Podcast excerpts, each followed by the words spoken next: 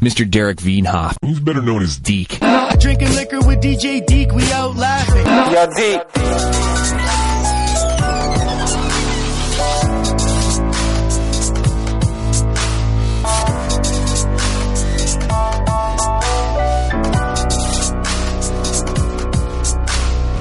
geopolitics, uh, you know, is not really uh, easy to describe, except that it's uh, basically geo uh, comes from uh, you know international relations, and it, it's usually influenced by uh, geographical factors.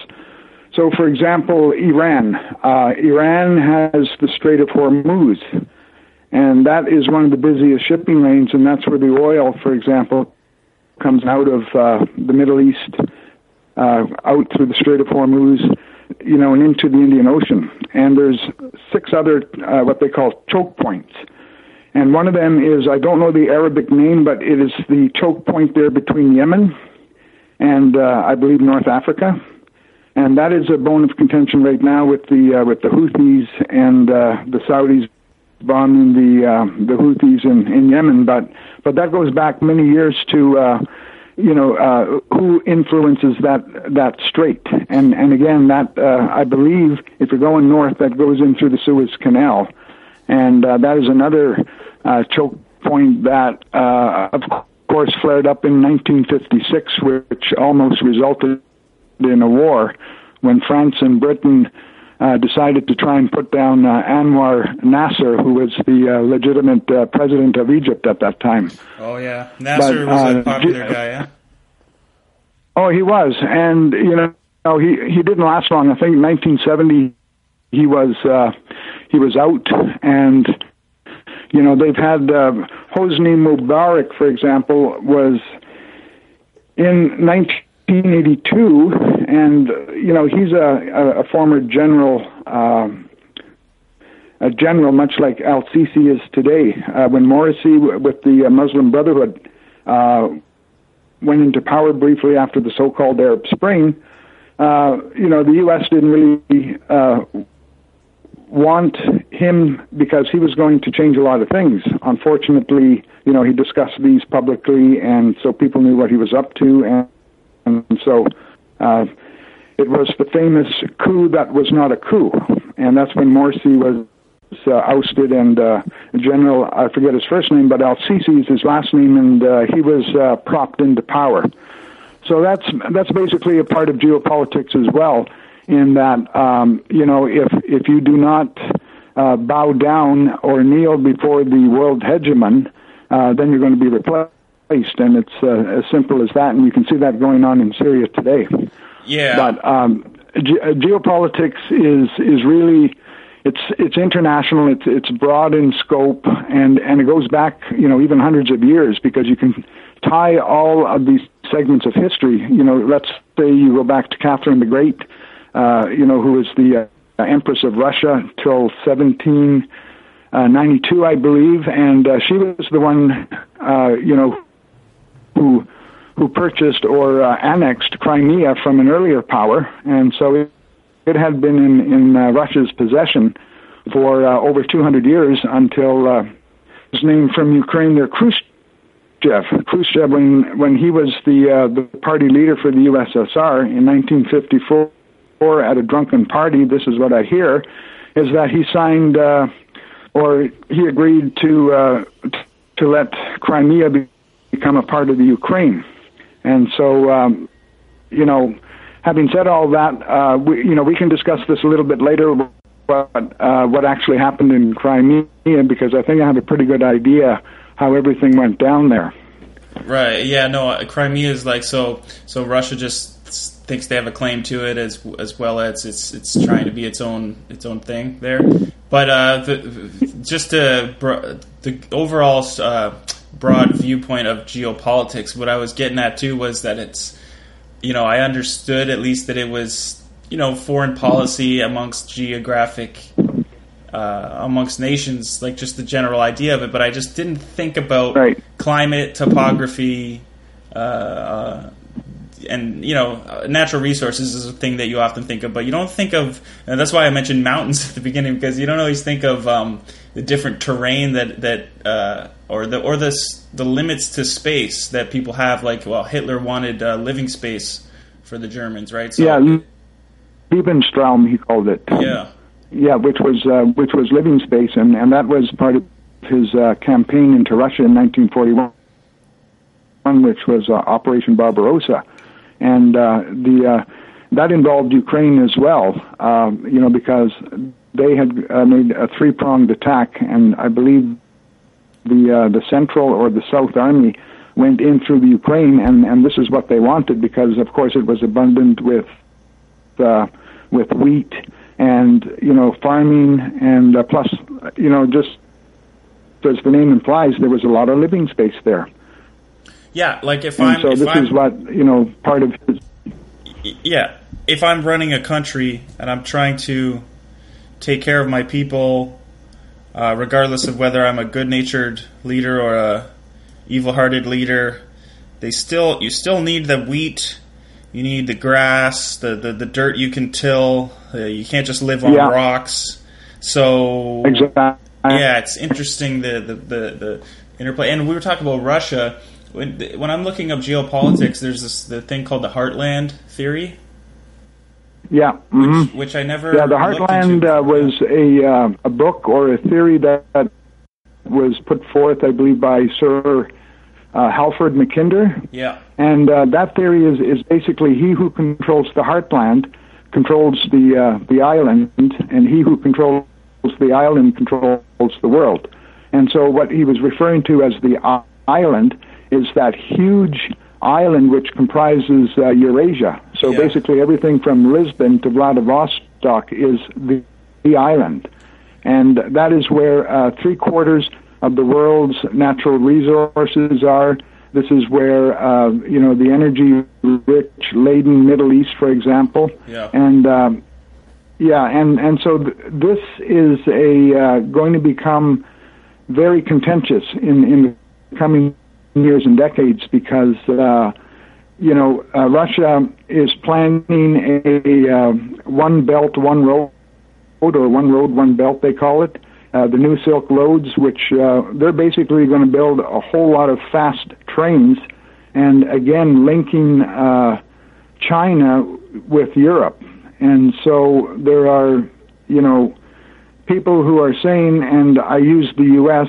because uh, they are the world's uh, imperial power right now, and you know, geopolitics actually works against the United States in this case because if if you look at North and South America, that is one pretty long island, and it's it's plopped into uh, in between two oceans. yeah, And so this is where China and Russia uh, are more advantageous in, in that respect. And so this is why the U.S., you know, ever since 1895, when they had their Spanish-American War in the Philippines, you know, that was the birth of uh, of naval power in the Pacific, especially for the United States. And that is something that is still ongoing today. And so this is why you have the pivot to uh, Asia you have the um, you know the conflict in the South China Sea and in the East China Sea as well, and so basically what I see, Derek, is a irresistible force meeting up with an immovable object, and uh, you know that's going to create uh, something very dire down the road. What what is the is the force the West, and you're talking about the object is the pivot area, which is Russia, the island, or is it? Am I getting it confused? No, well, well, the pivot to Asia is is basically uh, is twofold. It's it's to uh, still have control over the uh, Pacific Ocean, uh, the uh, the Western, the Eastern Pacific, and so the South China Sea. If you look at a map, uh, the South China Sea has a lot of very small islands uh, or islets, they call it, I believe, and some of them, you know, are being built up. You know, the the Chinese, for example, are building bases, extending runways. They're, uh, you know, looking to um, further their uh, military reach, if if you will. Yeah. And so, uh, with this, like for example, the new generation of, of missiles, you know, China is has developed. I forget the name of the missile, but it it can travel at Mach 23. So that's you know 760 miles an hour at sea level times 23. That's pretty fast. And the U.S., to my knowledge, has no defense against that. And so that uh, tells me that the uh, aircraft carrier, which became uh, dominant in the Second World War, is uh, is actually now obsolete. If if they can hit uh, these carriers from you know two three thousand kilometers away, uh, aircraft carriers are designed to launch aircraft, and their radius is usually about maybe 500 nautical miles and so they're good in close to land. But uh, you know, if, if these uh, missile systems, uh, new generation missile systems, come online, which they're working very hard uh, with, along with the Russians, that you know uh, these carriers are, are going to become uh, very vulnerable, and they don't even have to be close to shore for you know for that to happen. How would you describe United States, the United States and China's relationships uh, relationship today as nations? Because are, are they kind of uh, it's some sort of geopolitical stalemate almost, where they're does that make sense? Where they're kind of very similar in a lot of ways, like the the new capitalist China, and then the uh, just the the large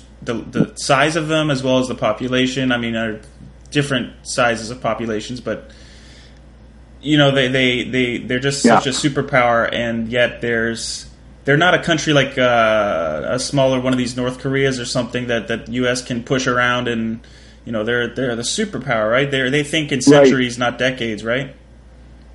Yeah, exactly. And and you have to go back to a, a book, Derek, that was written in 1996 called The Grand Chessboard, and that's not the complete title, but that's the uh, the, uh, the main title of the book and it was written in 1996 by uh, Zbigniew Brzezinski, who was a former NSA uh, national security advisor to uh, the uh, Carter administration in uh, the late 70s, and he was also a de facto uh, NSA advisor to the Obama administration since 2008. Anyways, he's um, you know he's been very involved, you know, with you know putting forth, if you will, uh, think tank ideas about you know how the U.S. is is to spread their uh, is to spread their power. And uh, the last couple of uh, chapters of his book, he basically goes from west to east, and so he deals with China. And uh, you know, if if you look at it uh, today, you could say that uh, you know there's only one uh, power, uh, unipolar power, which is the United States after the collapse of the uh, former Soviet Union in 1991, and so, so the U.S. Uh, basically, you know, uh, has written, or Brzezinski wrote this book, which is part of Paul Wolfowitz's. Uh, project for a new American strategy, uh, which he and some other neocons had worked on as early as the 1980s. And so basically, it's uh, it's no different than what the Romans did uh, over 2,000 years ago, which is you know what imperial powers do, and and and that is to take land, that is to take uh, to extend the powers, you know, beyond your own borders, and of course today in the early 21st century. You know, this encompasses the whole world, whereas uh, with the Roman Empire, it was mostly the Mediterranean, uh, parts of Gaul, parts of uh, you know, what is now modern uh, day Ger- Germany, or which was called Germania back then. But the idea is is the same, and so this works, you know, to to keep the masses uh, at bay. It's to keep them obedient. It's to uh, use their resources, um, you know, to integrate their economies. You know, which you see basically with this. I'm not much on on economics here, but you you have this uh, this oh, what do you call it? Uh, this global networking of of economies, mm-hmm. and so what Russia or I'm sorry, what China has been doing, especially uh, you know in since the early 1990s, is is basically they are, you know, building their own economy, and you have to look at the early 1990s to uh, to today, which is what 25 years, one generation. That their economy has, I think it's it's tripled in size. Their their GDP is still relatively low, let's say compared to uh, the United States and and maybe uh, uh, Britain, for example, but what they have done is, uh, you know, the Chinese uh, they they buy stocks or bonds, they they reinvest it, and I'm not sure. Like I like I said, Derek, I'm I'm not really uh, up on economics here, but they have basically, you know.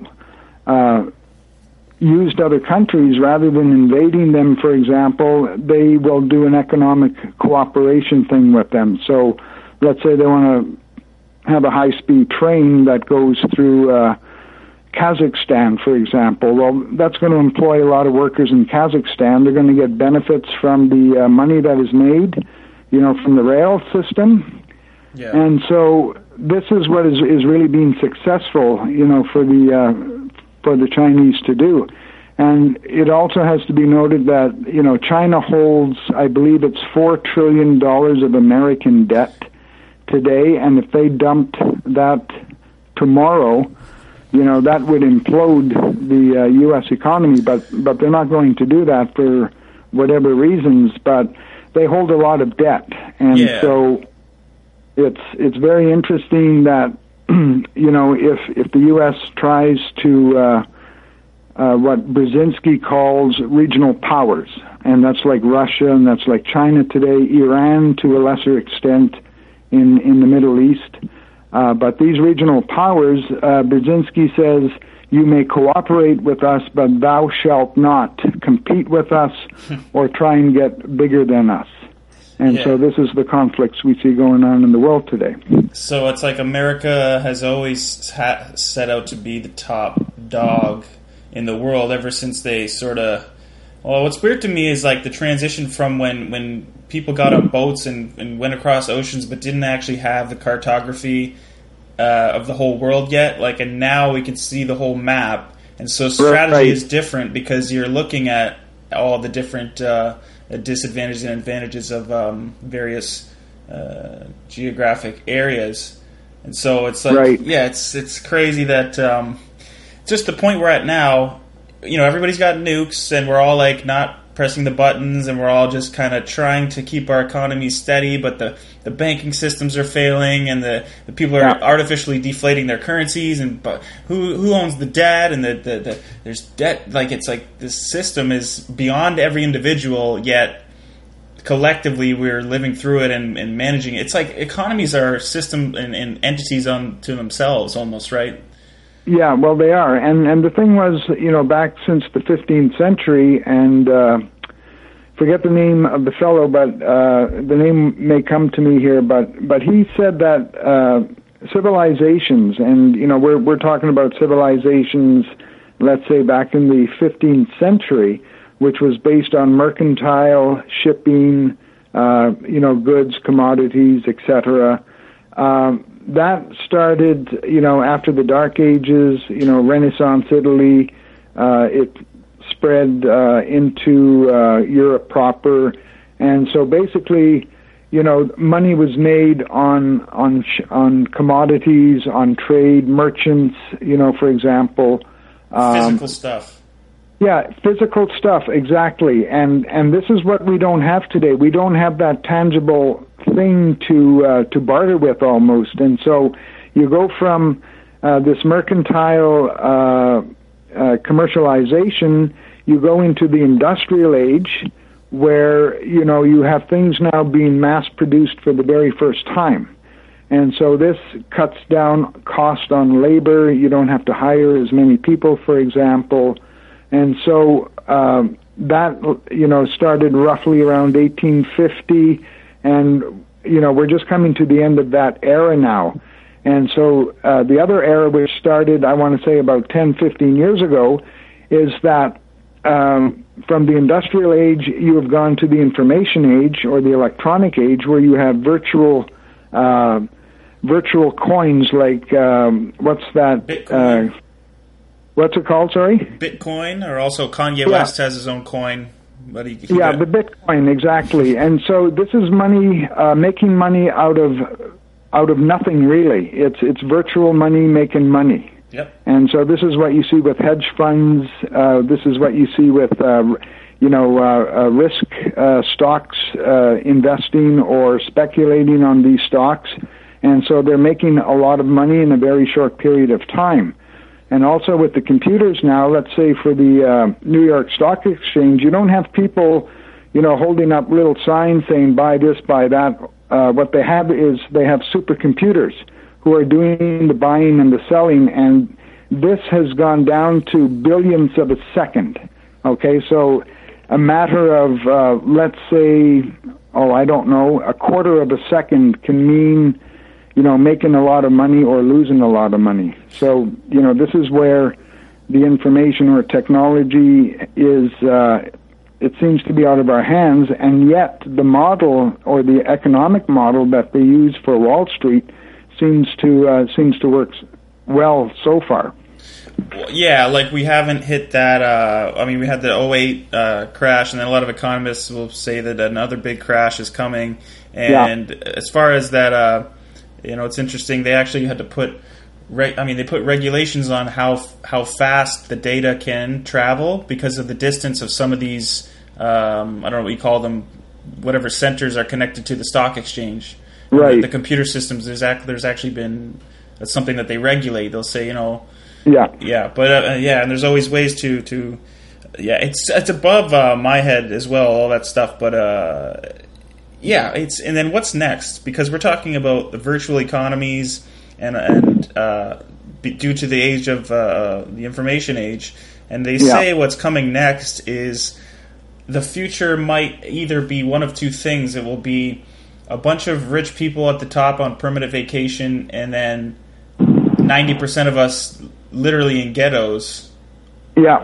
Unless we find some way of harmonizing and using technology to, to sort of do all the work, like robots or whatever you can envision, and then the, and then we we all kind of have a utopian uh, permanent vacation. And I don't know what's what's yeah well you know there's these uh, dystopian movies uh, that have come out in recent years. One of them was called elysium.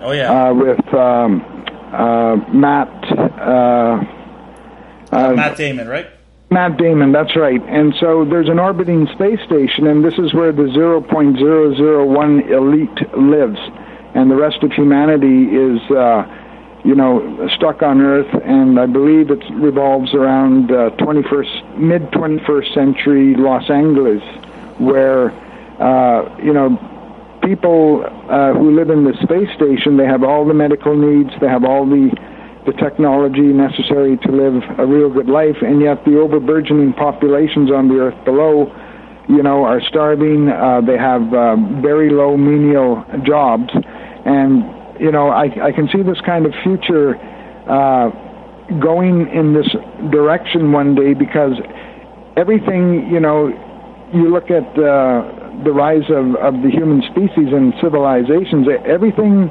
you know, whether it's knowingly uh, done or not, but but everything appears to be in a caste system.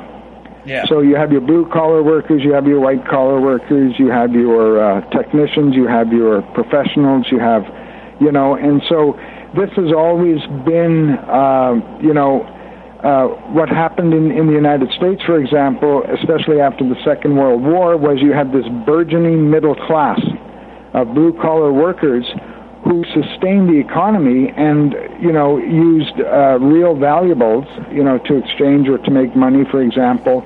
You know Detroit built the best cars in the world. Um, you know you had steel production in Pittsburgh and some of these other cities in in the Midwest. And uh, you know all of that has been outsourced in recent years. Of course you know these car plants are moving to Mexico. They're moving to uh, the Philippines. They're moving elsewhere and so the idea behind that, I believe, is why do I have to pay somebody $20 an hour in the United States with a union when I can get the same job done over in the Philippines for $5 an hour? Yeah. Yeah, and and you know this evaporating or shrinking middle class in the United States is is going to leave you know what we said at at the beginning is is you're going to have this very small percentage, and I say.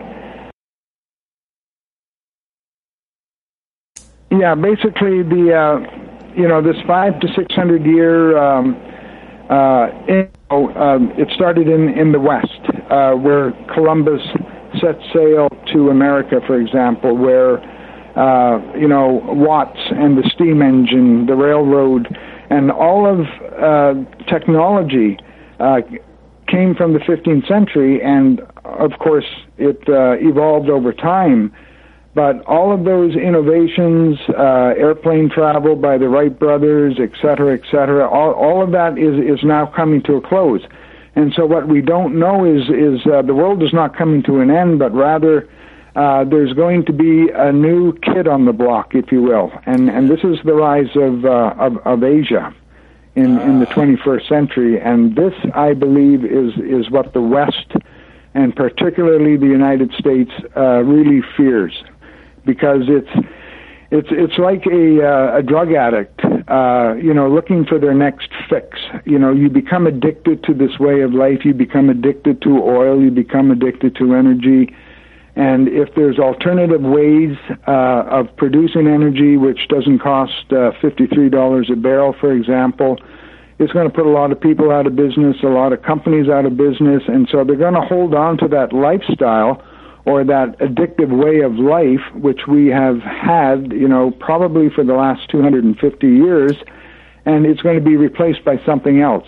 And of course, human nature being what it is, we do not like change. You know, we, we resist change as much as possible. You know, rather than integrate, uh, change the word from I want this to uh, we should do this instead. So you change I to we, you know, and, and this seems to be the way and I'm not really up on on the uh, Chinese policy, uh, you know, their politics, for example, or you know, even their end game, what they hope to produce. But they seem to be working more uh, collectively with other nations right now, uh, rather than the United States, which, as Mao said in uh, 1968 during the uh, Chinese Revolution, he said power comes at the end of a at the end of a gun. Yeah. And so this is what I believe what we see today with uh, you know drone strikes in Yemen, in Somalia, in Afghanistan. You know the tribal regions between uh, Afghanistan, Pakistan, for example, and so they're trying to hold on to uh, this this. Uh, philosophy which you know started in 1895 in uh, in the Philippines, and you know ever since the American Revolution, the U.S. has done nothing but expand. Okay, so they went westward, and uh, you know you had the Indian Wars of the uh, 1960 or the 1860s, uh, shortly after the Civil War. And that lasted till uh, Wounded Knee, South or North Dakota, in uh, I believe it was 1898, 1899. Is that Sitting Bull? Uh, no, it, it, it wasn't Sitting Bull. Uh, I want to say Red Cloud, but I, I may be wrong on that name as well. Oh, okay. But a fellow by the name of Morris Berman uh, wrote a, a real good book in uh, 2004. And uh, it was called Dark Ages America, the Final Phase of uh, Empire. And in it, he writes, uh, you know, that there is a dark age approaching. And, you know, he talks about expansion in, in his book that the U.S., ever since its inception in 1776, you know, has done nothing but expand. And so it, today, it, it, it seeks to take over or, you know, encompass the uh, globe, if you will. And it is. Yeah, exactly. And uh, you know, Morris Berman is uh, he's he's a cultural uh, historian, I believe, and I, I think he's uh, ex-military himself. But you know, he he basically believes that you know the United States has uh, you know tried to hold on to this uh, this way of life. You know that they're almost trapped in yesterday. You know, like there was three real uh, prosperous decades. Uh, you know, at the end of the Second World War 1950s, 1960s, despite the revolutions and uh, Woodstock and everything else Yeah. in the 1970s. And so, you know, that time is gone now, and, and it's gone for good. And so, what the Americans, I perceive them, uh, have a, a real difficult time of is is is adapting. And uh, my argument from uh, Darwin's theory of evolution is not survival of the fittest, but survival of the organism that best adapts to its environment. Yeah. You know, and that's not to say that genes or you know you you, you still have to be strong. People who are uh, texting and walk off the face of a cliff, you know. Uh, you know, those are experiments uh, that have gone wrong with uh, with Darwin, and those people who step off the cliffs will never pass on their genes. No, they won't. Yeah, they'll just No, fall off cliffs, and uh, that's the end of them. Yeah, yeah, exactly. And and so you see this, you know, you see it unfortunately on, you know, some videos, you know, I think it's called the Darwin Awards, you know, people uh getting themselves killed in in the weirdest possible ways. Yeah. But but no, basically I I, I think this is where this is where um China and the East uh are basically uh they know that in in order for uh, uh, an organism to survive, it it, it has to uh, survive collectively. Okay, and so it, it it has to cooperate, and it has to uh, you know if if there's any conflicts along the way. Um, then you resolve those internally, or you know you, you come up with a strategy so th- so that it doesn't happen again. But um, in my lifetime, which is uh, approaching six decades now, uh, change, especially in the last uh, 10, 15 years, is is exponential. Yeah. It is just amazing that I pull my computer out of my box, and uh, six months later, it's obsolete. Yeah. Well, unless And, Alex uh, builds you know, it for this- you. Alex could build a computer that could last longer than six months, I'm sure. Oh, exactly. And also, if if if you could look at a uh, at a flat board sideways, or or just looking at it straight on, and if you go back, let's say to uh, the late, uh, or let's say the early uh, Neolithic period of about seven ten thousand years ago, when when agriculture first came on the scene. You have almost a parallel line between technology uh, above and the emotional uh, growth of, of a human being, which which roughly paralleled for about the first, uh, I want to say, till 1950, and then the emotional uh, growth, uh, you know, went up a little bit, not much over the past 12,000 years, but it did go up a little bit.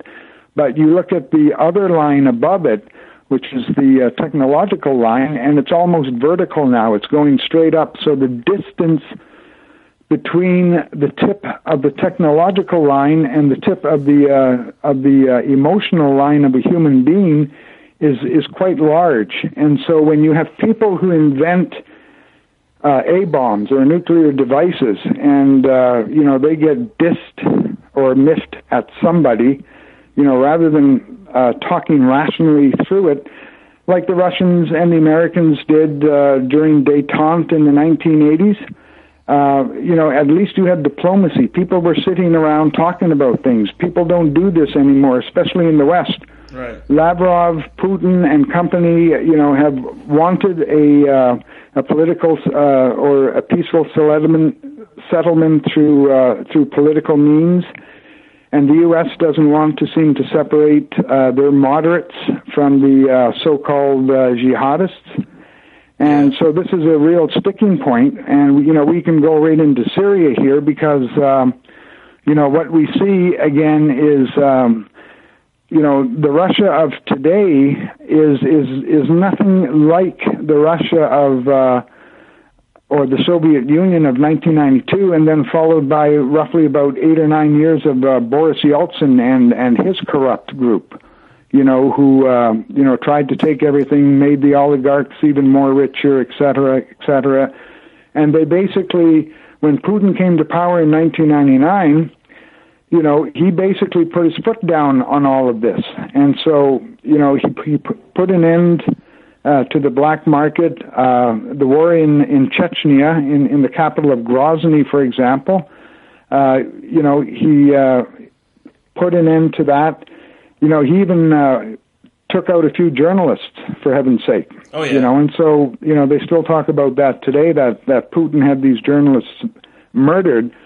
But if you look at their uh, their mainstream media, let's say in the late 1990s, compared to the mainstream media you see today with CNN, with Fox News, and a few of these others, you know, these people don't deserve to, uh, you know, to be putting forth this. Um, oh, I, I don't even know what to call it. It's it's Orwellian and like it the is, narrative uh, that, that's put forth, just the general.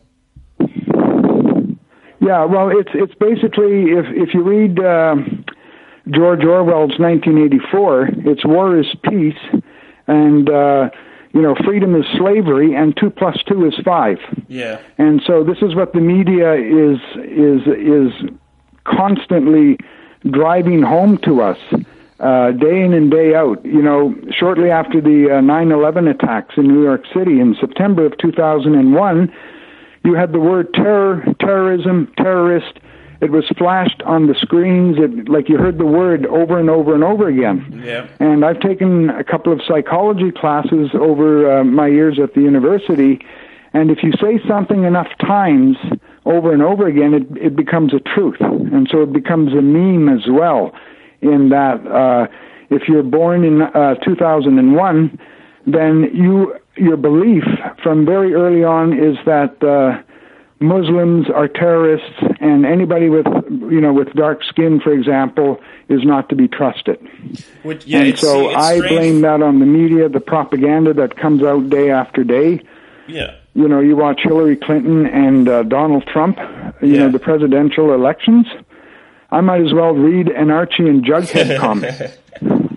Really? Yeah, no, and it's interesting that uh, the one, th- I mean, the cl- the clear thing that he says, which which makes sense over what she says, is that he at least uh, it's they call it the Voldemort effect, where which is a reference to Harry Potter that you weren't supposed to say this one guy's name, and this, you know the, the Obama administration and, and the Democrats won't say the the words Islamic fundamentalist ter- terrorism, whereas Yeah. Donald Trump does. And I think uh, Putin, obviously working with uh, uh, Assad and, and whatnot in Syria, is Yeah. like it seems like he's, although he's we are talking about his you know strong footedness and all that, and his sort of demeanor is like very strong and like Yeah. aggre- uh, he's working with uh, that guy, and that's a collaborative thing, kind of like what we were talking about about China in a different way. But but the fact that we are arming groups that we just, and I say we as uh, we're not really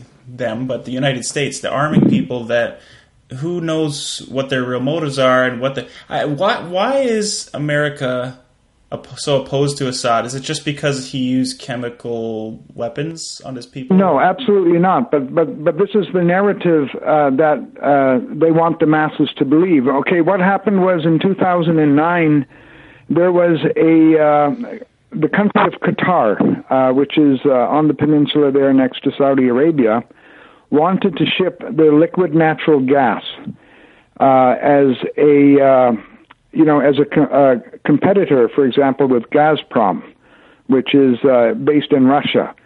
And so what they did was uh, this pipeline was going to run through Saudi Arabia. It was going to run through Jordan, through Syria, through Turkey, and then on into Europe. And Bashar al-Assad said to them, "No, uh, we're not going to permit you to uh, to build a pipeline through our country." And so that uh, the Gulf Cooperation Council states, or the countries in that region, Bahrain, uh, Qatar, Saudi Arabia, Kuwait, um, all of them, you know, basically built this huge resentment. A year later, Iran uh, offers to uh, build a similar pipeline, uh, liquid natural gas from their uh, Pars field, which is uh, has the world's greatest deposit of, of natural gas. And they were going to run it through Iraq, through Syria, through uh, Turkey, and then into um, and into uh, Europe. And so uh, Bashar al-Assad said yes. They agreed to that. Now it, it, gets a little bit more complicated here because of the uh, the Sunni Shia rift that has been going on since the death of the Prophet Muhammad in 632 AD, I believe, where uh, the Prophet Muhammad did not leave a direct descendant, and so when his father-in-law died. Uh, the question became, well, who is uh, who has the right to to succeed along, you know, the Prophet Muhammad. And so you had the birth of uh, Sunni and Shia. And so I believe, I may have this backwards, but the Shia believe that, uh, you know, the next uh, person elected, you know, to be the, uh, the Prophet, for example, uh, has to uh, be elected, you know, for their rational thinking, for their, uh you know, basically the ability to make decisions, uh, blah blah blah. And so the Sunni said no, it it needs to be you know a bloodline or you know somebody in succession, whether it's an in-law or somebody else. And so they've actually had this rift going on, you know, since uh, the seventh century AD. And they did choose successors, right? They did. They each have their their own that they trace it back to, right? Yes, exactly. And so what you have now is what is called the Shia Crescent.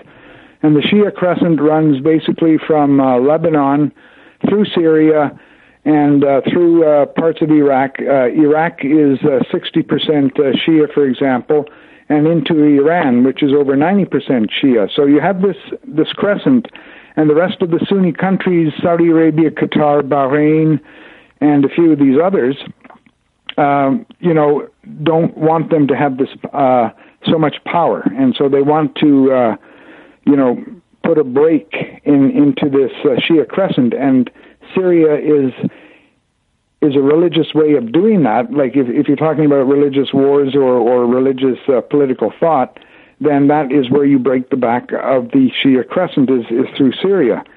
Now, the other reasons why they want to take out Syria is because um, there's several other reasons as well. One of them is is uh, the old Soviet Union uh, didn't have many allies in the Middle East, but when uh, the Soviet Union fell and the new Russian Federation, you know, came to be, they still kept Syria, and Syria still wanted to be an ally of, of the Russians. Uh, Iran is is uh, very uh, closely allied to Syria, for example, as as well as as Lebanon and the Hezbollah Party, which is a democratically elected opposition group in the House in Lebanon. And uh, they are not a terrorist group, except if the Israelis say so and the rest of the world says so. And they are. What the uh, what Hezbollah has done, it was created in 1982 when the uh, Israelis had invaded uh, southern Lebanon, um, and that is where you had uh, the birth of, of, Hezbollah, which was a resistance group to uh, thwart off any more advances by the Israeli army.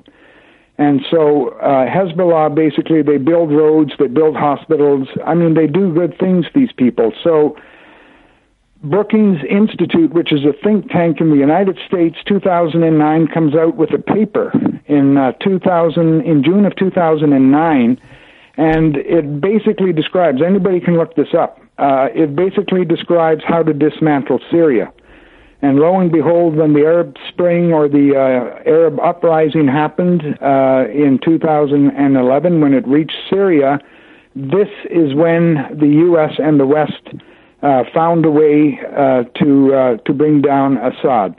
And Assad, of course, his father Hafez Assad was a brutal dictator, was responsible for the murder of tens of thousands of their own people. But you have to understand, in these type of of um, these people are not ready for democracy yet. You know, they're roughly about 200 years behind. You know, Europe finds democracy in in the late 18th century, early 19th century, and so. when George W. Bush says, uh, you know, we want to free the people and give them democracy. And they're saying, on the other hand, we are not ready for democracy. Leave us alone. And right. so this is, yeah, this is the um, the frontispiece that they use, you know, or uh, uh, Samantha Power's uh, ROE, which is responsibility, or ROP, uh, responsibility to protect what they did in Libya in 2011, which was basically, uh, you know, take one of the more stable governments in on the African continent. Libya had three percent of the world's oil. Muammar Gaddafi, despite being a dictator, was in power for 42 years. Uh, he basically built up Benghazi and Tripoli, made it modern. There was free education. There was free. Uh, uh, healthcare, and the same with Iraq under Saddam Hussein. Yeah, but it still wasn't good. It wasn't good education, and they also hung people in schools, and the the, the healthcare wasn't. You know, it was some of the things were free, and the but it, it was still wasn't like you said. He was a brutal dictator. Yeah, uh, yeah, absolutely, and and part of the reason for that is is because. Um, under the uh, rule, or under Saddam Hussein, for example, and his Ba'athist Party, which came to power in 1968. And it's much like uh, Joseph Tito of uh, the former Yugoslavia shortly after the Second World War, where you had Croats, Muslims, Christians, all living together in a very tight space. And so when uh, the Sykes-Picot Accord is uh, drawn up in 1916, uh, during the First World War or the Great War, you have these British and French diplomats or uh, politicians carving out little niches in, in the Middle East uh, without taking into consideration ethnic, uh, cultural, you know, all of these things. And, and so they just put everybody inside a dotted line. Yeah. And this is why you have so much conflict. And so this is why you have these dictators coming to power, ruling with an iron fist, because it was the only way of, of keeping the masses from from uh, killing each other. And so, yeah, people were put in prisons, people were uh, never seen again, et cetera, et cetera. Yeah. But it worked, and it worked in, in Yugoslavia. It worked in Syria before uh, Bashar al-Assad's time, even though uh, you know the term dictator could be still applied to him. Um, but the thing was, and what a lot of people miss is Syria hasn't threatened anybody. And under the UN Charter number five, I believe, uh, that when you go to war against a country, it, it has to be because of uh, that your nation itself is threatened directly or your interests are threatened. And so you could make a, a, a real broad argument, well, our interests are oil or energy. And so we need to sustain our way of life, for example. So these people have to go. So do the, and, the uh, American, so the, do the American government even want, even really want the war in Syria to end? Like, what people, everyone's asking, why can't we just defeat ISIS? And and if you look at the map of the live war map, you could see ISIS is meandering all throughout the, the north of Iraq, and they're also have like fifty percent of the of the land in Syria, which is you know they're very close to Lebanon. They're uh, yeah. getting close to Jordan as well, and they're all the way up to to Turkey as well. They're just like a spider, and you got all these different forces dealing with them. But they, like you said, uh, you know, Bashar uh, al-Assad kind of had this somewhat stable. I'm just kind of guessing. I mean, it was somewhat stable uh, compared to what's going on now Absolutely, and and the thing that has to be remembered is there's about 15 different religious sects in uh, in Syria, and the Alawites, uh, which he is a part of, comprises uh, a very small minority. I believe it's around 10% of the population. Mm. But uh, the Alawites are uh, a branch of of, of Shia mm. Islam, and so uh, basically, what he did was have all these people basically living in harmony. And, you know, there was an independent journalist by the name of Vanessa Beeley who just recently returned from Aleppo. And, uh, you know, what what she says and what you hear on mainstream media is is like uh, black knight to white bishop. It's it's completely uh, the opposite.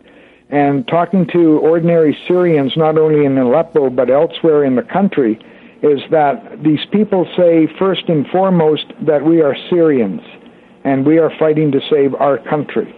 Mm-hmm. And, you know, Bashar al Assad could have uh, left the country, taken all his loot, and, uh, you know, left everybody else to the wolves, but he didn't. And Who, did he gas? Know, was it Kurds or no? Was that. Who did I'm sorry, say that again. Who did he use chemical weapons on? What sect was was it? Was it an ethnic oh, group? No, uh, Assad never, excuse me, Assad never used chemical weapons on anybody. Chemical weapons were stockpiled as a uh, as a very poor uh, response to nuclear weapons uh, based in Turkey. Oh, Uh, so they just said, "Oh, he has them," etc., cetera, et cetera. Yeah, the narrative had to say that he was using this on his own people, which these claims and any claim that uh, anybody from the uh, Joint Chiefs of Staff, Joseph Dunford, to Ash Carter, to Obama, uh, they, they they have a lot of uh, information, but they're never never backed up with facts. And and the thing that I'm reminded of is uh, shortly after that Malaysian uh, Air 17 flight was shot down over the northeast corner of Ukraine back in July of 2014, uh, Russia came out and released its uh, military radar tapes two, three days after the fact. The Americans, of course, have satellite imagery all over the world. They never released anything. And I looked at these tapes, and uh, I mean, I was an air traffic controller for 32 years. I know what a radar target looks like. I know if it was doctored, if if anything was amiss, and nothing was was out of the ordinary with this tape.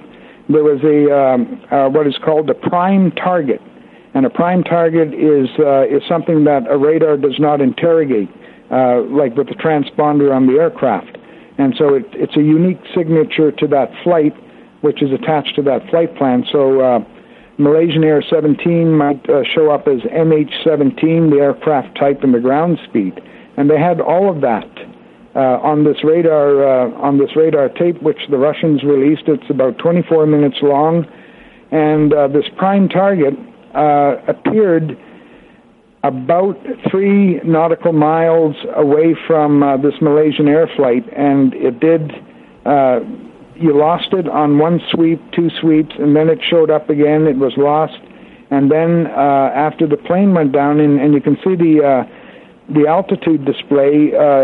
You know, he's descending very fast, and so this prime target just leaves the area. And so this is all speculation, but um, I do not believe it was a, a BUK or a Buk missile system that the Russians had uh, taken down and given to the uh, militias in Donbass or Luhansk, for example. And so this was very tragic that they wasted 298 lives to impose sanctions Yeah. against the country. Um, So this uh, the Ghouta chemical attack in Syria that was in 2013, which is what they say, what the U.S. says. Uh, the UN investigation stated that it was uh, Assad because of the fact that it, they must have had access to the stockpile of chemical weapons that the military had, as well as expertise and equipment necessary to manipulate the weapons, but the, the, the Russia said it was the opposition and, and stated it was a false flag operation. To Yeah, basically, what um, there, there was two independent uh, British uh, ex-military individuals who uh, they actually did a lot of math on this and geometry, and uh, where the missiles originated from. Uh, the Syrian army at this time is located, I believe, if my memory serves me correct, they're more than nine kilometers away. Uh, the missiles were fired from the northern end of uh, of uh, East Ghouta and slightly to the west at a distance of about two to three miles. And uh, Syrian intelligence and uh, Russian intelligence said that the only people in that area were, were various militias. And so they, they did some uh, trajectories with, with these things. They even showed how they test fired them, and they, they basically go up in a parabolic arc and they come back down again. And it's, you know, they're fitted to the end of a very long uh, motor and uh, fired that way. But there was no direct evidence linking the Syrian Arab Army with, with this chemical attack. And they uh, the attacked. interest- who, who did they attack? The Syrian opposition. It was called. What is the op- What was the opposition? Is this just the moderate? the- the Yeah, rebels. the yeah the rebels, whatever you want to call them. Um, the thing that has to be noted uh, is, and even the West is is very oblivious to this. the Syrian conflict, I don't even call it a civil war. It may have started off as a civil war, mm-hmm. uh, that there was a legitimate uh, free Syrian army, uh, but the free Syrian army did not have a very uh, tenable uh, logistics or or even an infrastructure. You know, even at the political level, where they could say this guy is is going to be the uh so and so or president of the Free Syrian Army or top general, whatever you want to call it. Yeah. And um, their numbers were uh, are still unknown, but it wasn't very big. But what had happened was, uh, particularly after 2012, when these militias, uh, foreign militias, started coming in from uh, all over, the Free Syrian Army basically did one of two things. They uh, went back to the uh, to the regular government, the Syrian Arab Army, or they joined uh, these other militias. And so by the time 2014 rolls around, the new narrative is the so called uh, moderate opposition. Uh, they do not exist. They, they are uh, part of the narrative which uh, allows the U.S. to fund, to train, to uh, supply weapons to, to these. Um, different opposition groups. And as one guy, you know, uh, I thought it was quite funny, despite the uh, the morbid humor of it. But uh, basically, the difference between a moderate rebel and a jihadist is one chops heads off and the other one doesn't. And yeah. so basically, this is what it, it boils down to. The other thing, you know, truths were revealed uh, shortly after the Russian uh, aerospace force uh, came into uh, Syria in September of 2015, and they really, really started kicking ass. And the Americans had been supposedly been uh, bombing ISIS since uh, September of the year before in 2014. But they were just bombing sandcastles, it turned out. Yeah, exactly, exactly. And so here's a farmhouse over here with three goats, two chickens. Let's take these guys out. And the other thing, you know, the Russians always release their video camera of uh, you know the uh, infrastructures that they that they attack. And I never saw anything released by the Department of Defense.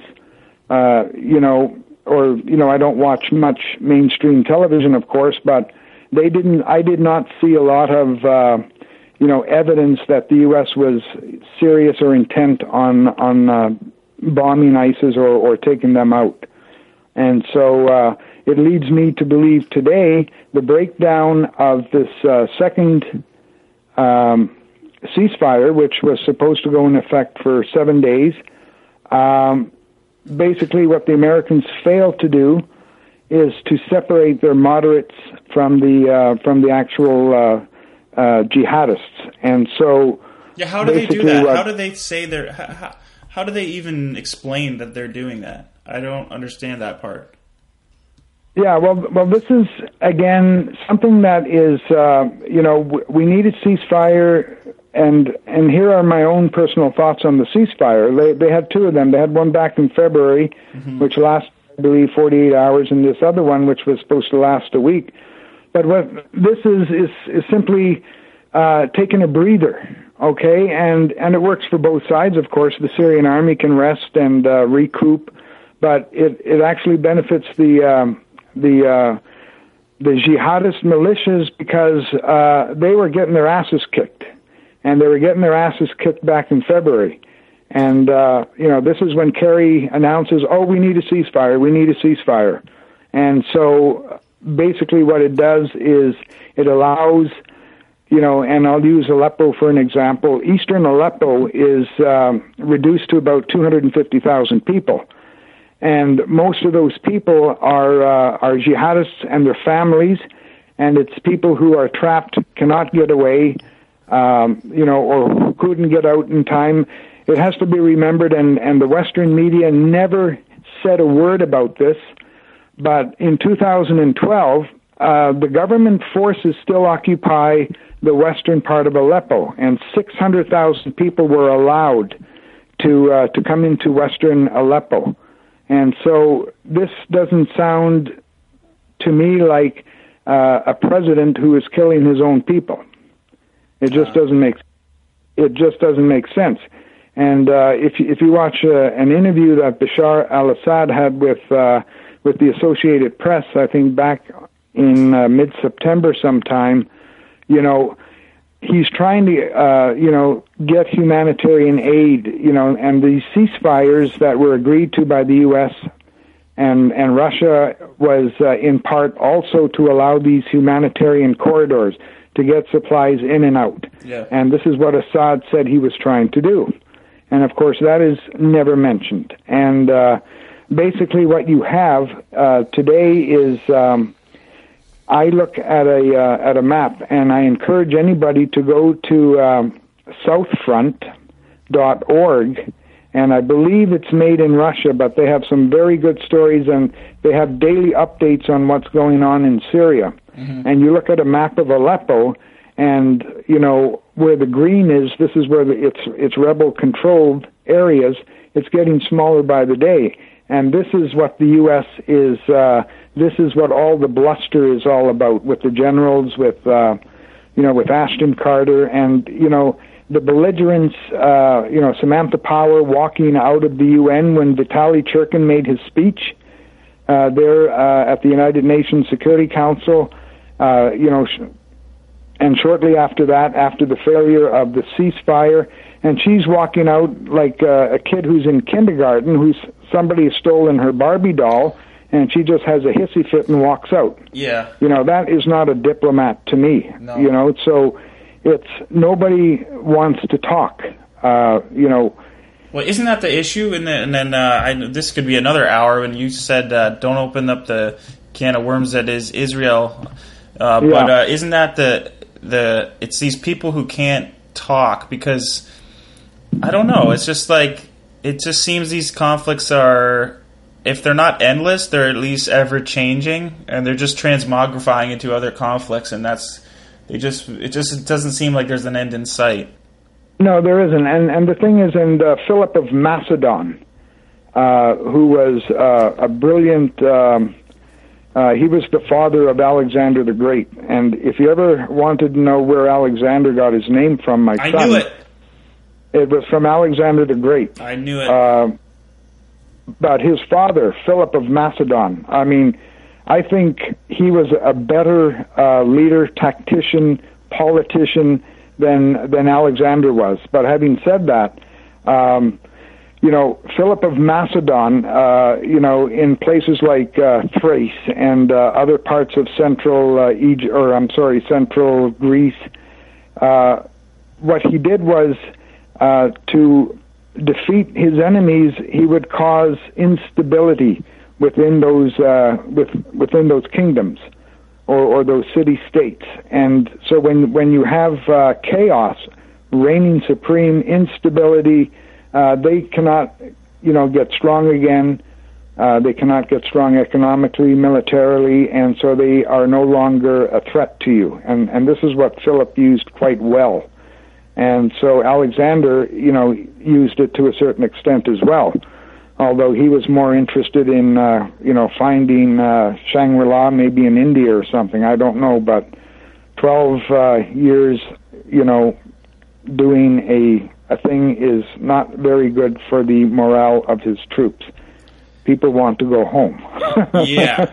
It seems like uh, nobody can be a nice guy as far as world leaders go and history goes. Like, you have to be somewhat aggressive in your nature Yes. and the way you look at your people and if uh, when you the way you look at longevity. You can't just sit Yeah. around and, and just twiddle your thumbs or just, you know, I don't know. Yeah, he who hesitates is lost, or uh, you know, is is killed. Whatever you want to use, but you're absolutely right. I mean, uh, when when you're a politician, you know, uh, you can't be a nice guy because you're you're going to be thrown under the bus, and you know, you have to, you know, when you make a claim that uh, I am the world's hegemon, you know, and that uh, we are the indispensable ones. We are the, uh, you know, this.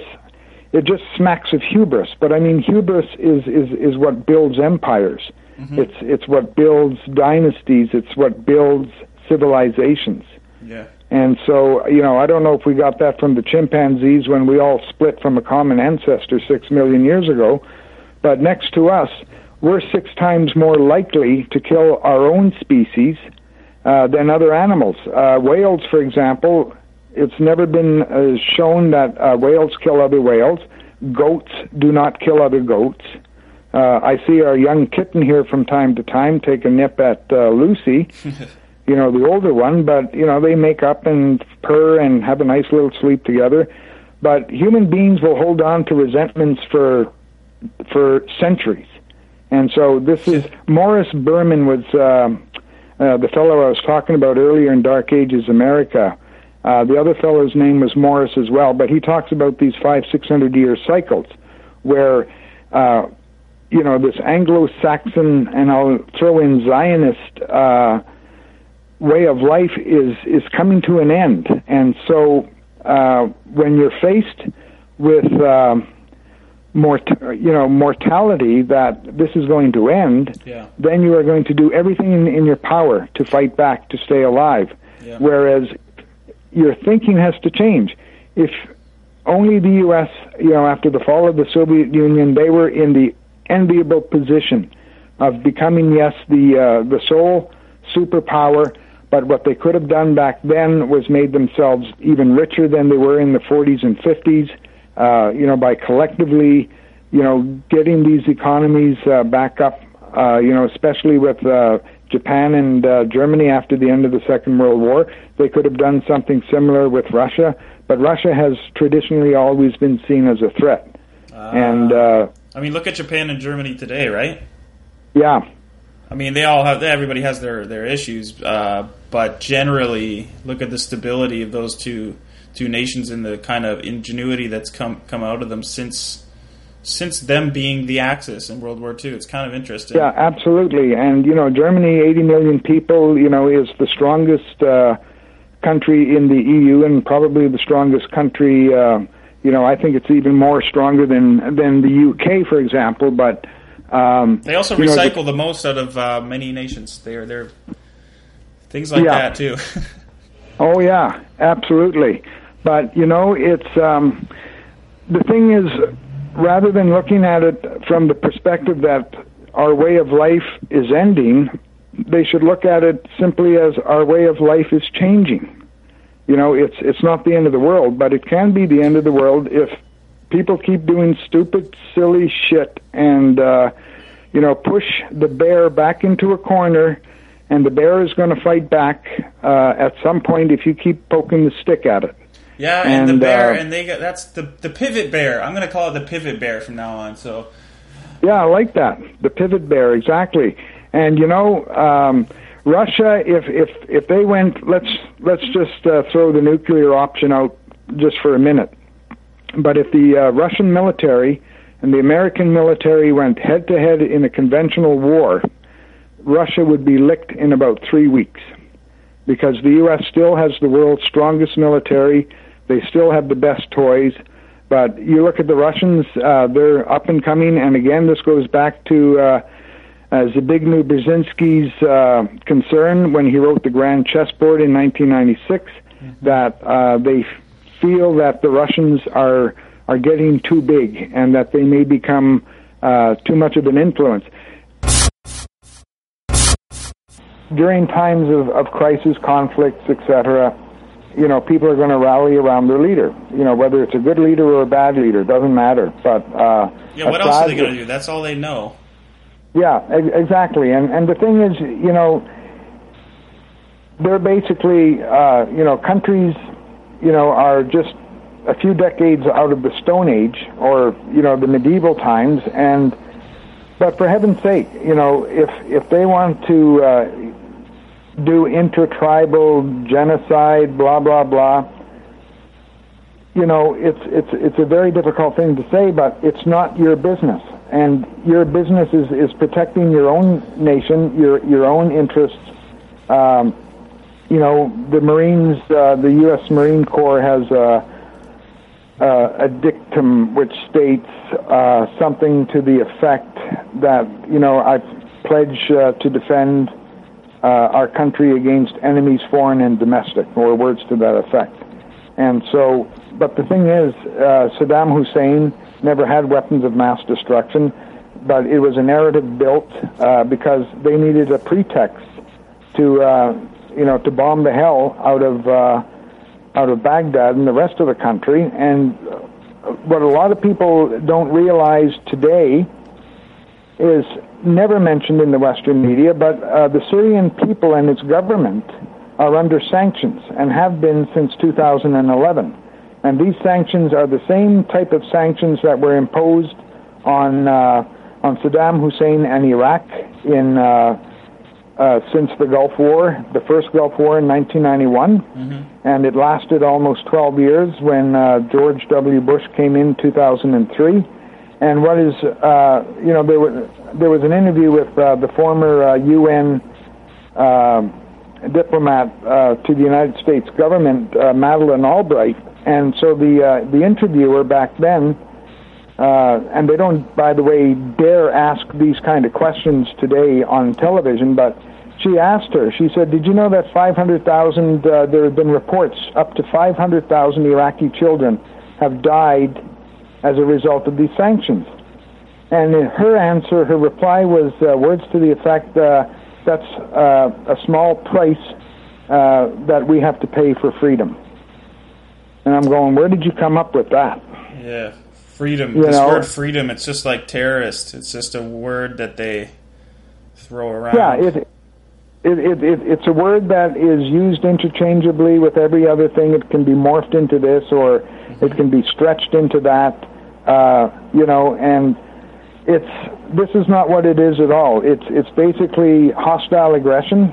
It's it's no different than uh, you know what their great great great grandfathers did when they were going west towards uh, California, and there was uh, you know some indigenous populations in the way, and the Black Hills and the Dakotas uh, they moved them into this area uh, and built a huge reservation, and then they discovered gold in the Black Hills, and so they kicked them out of their own reservation, and so this has been going on since since Confederation, and uh, you know my own.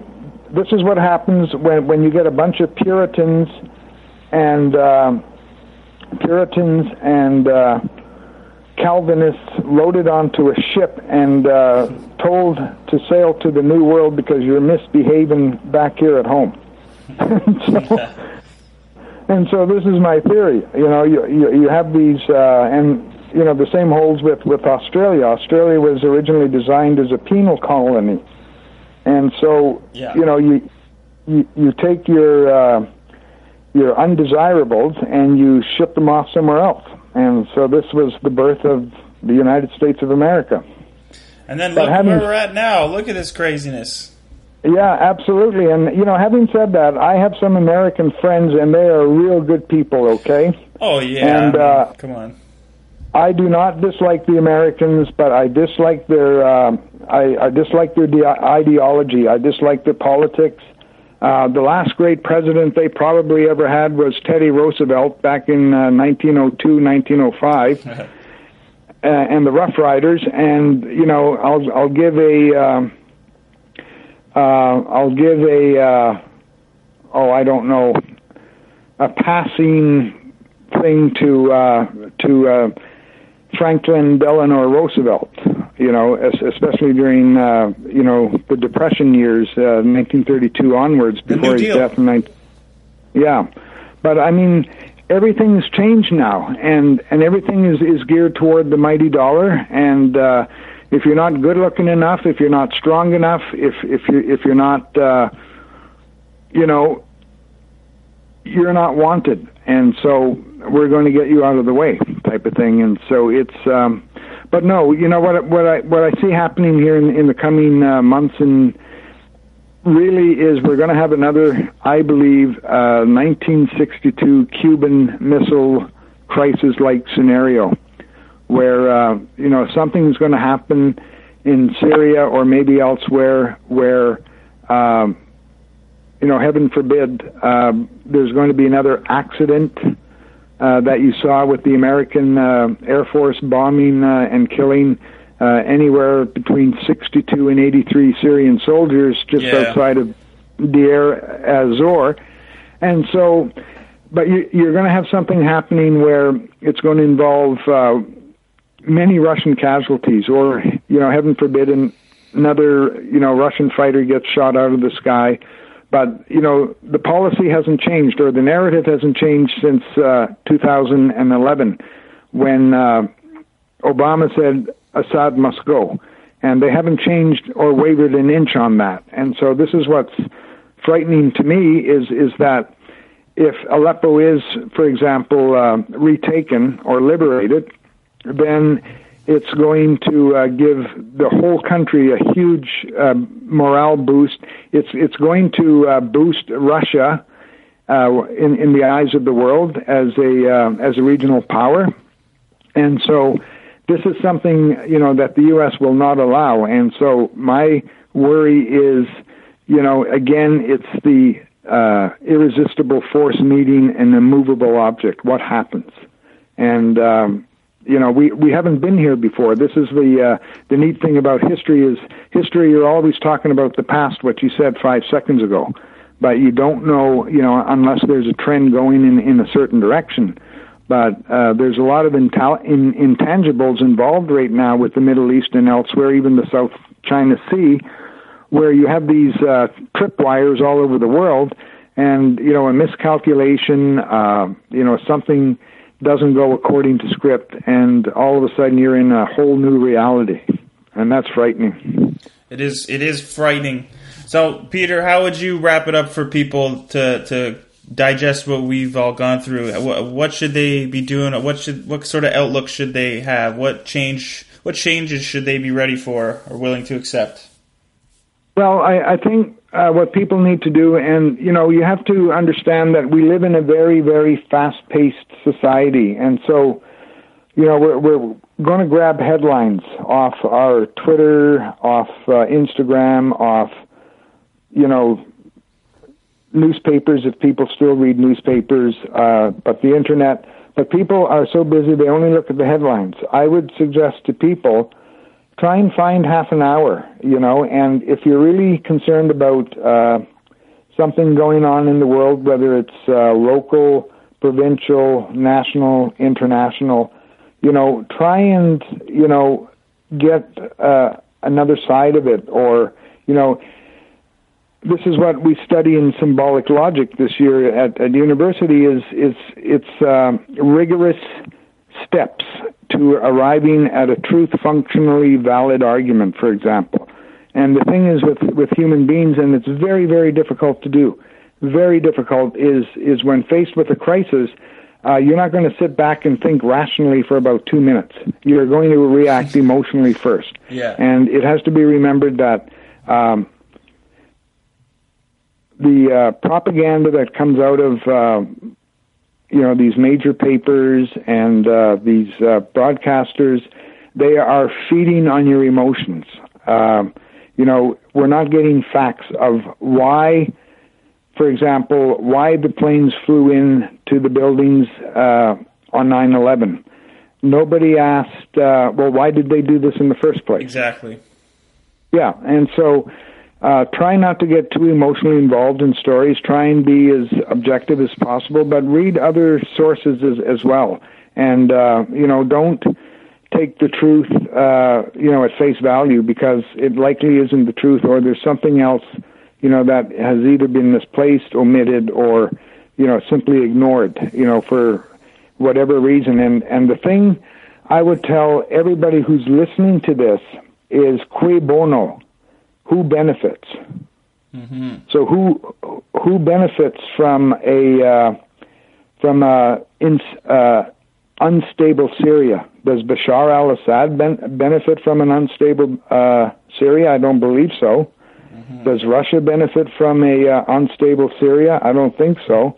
So you know, think along those lines. Uh, who who benefits, or even better yet, follow the money trail. Follow And the money. usually gonna t- yeah, it's going to take you back uh, closer to the truth, anyways. Man, well, we just went through so much. I'm sure we could talk for for hours and hours and hours, and there's a lot more stuff we uh, will have to get to. I'm sure we could uh, set another time to go through uh, more stuff. Yeah, absolutely. And uh, you know, I I really really enjoyed this uh, this conversation, or uh, as uh, that uh, character says in uh, the Last Samurai, I have enjoyed this conversation. Oh, I love that movie. It's such a good movie. yeah, it is. It is real good. And you know, um, part of my problem is I'm I'm an old fossil. I'm still an idealist, and uh, you know, I still root for the underdog, and I still believe in white hats and black hats.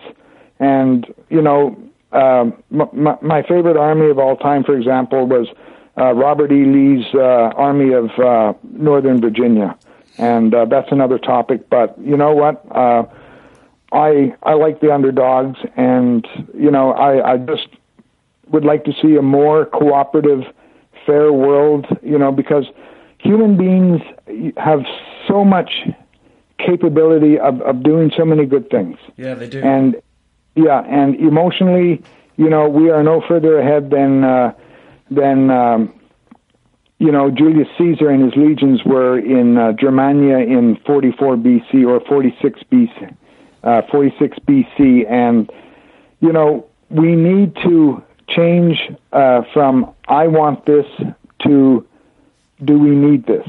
ah, you know, like- yeah. change the I to we. And, uh, you know, ego works well when you're one on one with a saber-toothed tiger, and your survival depends on how well you throw your spear. Yeah. But uh, when you are living collectively in a large city or in, in, you know, with a large group of people, which is uh, the way the world is turning to be, there's no room for ego anymore. You know, it's cooperation. That's what promotes survival. So that's just my thoughts on that. That's, Anyways. that's the diamond. That's the gem. Dropping gems over here. That's Yeah. uh, lots of knowledge, man. And uh, thanks, Peter, so much for doing this for me, man. Yeah, and thank you, Derek, for inviting me uh, on this uh, on this uh, podcast because uh, I mean it's I enjoy talking about things like this, and uh, I hate small talk. Like, what's the weather going to be like tomorrow? I don't care. Just cut my hair, please. I want to be out of here in ten minutes. Exactly. Yeah. So um, I hope to talk to you again soon, Derek, and uh, thank you again for all of this. I've enjoyed it. Great, Peter. Talk soon, man. Yeah. Take care. Bye. Bye.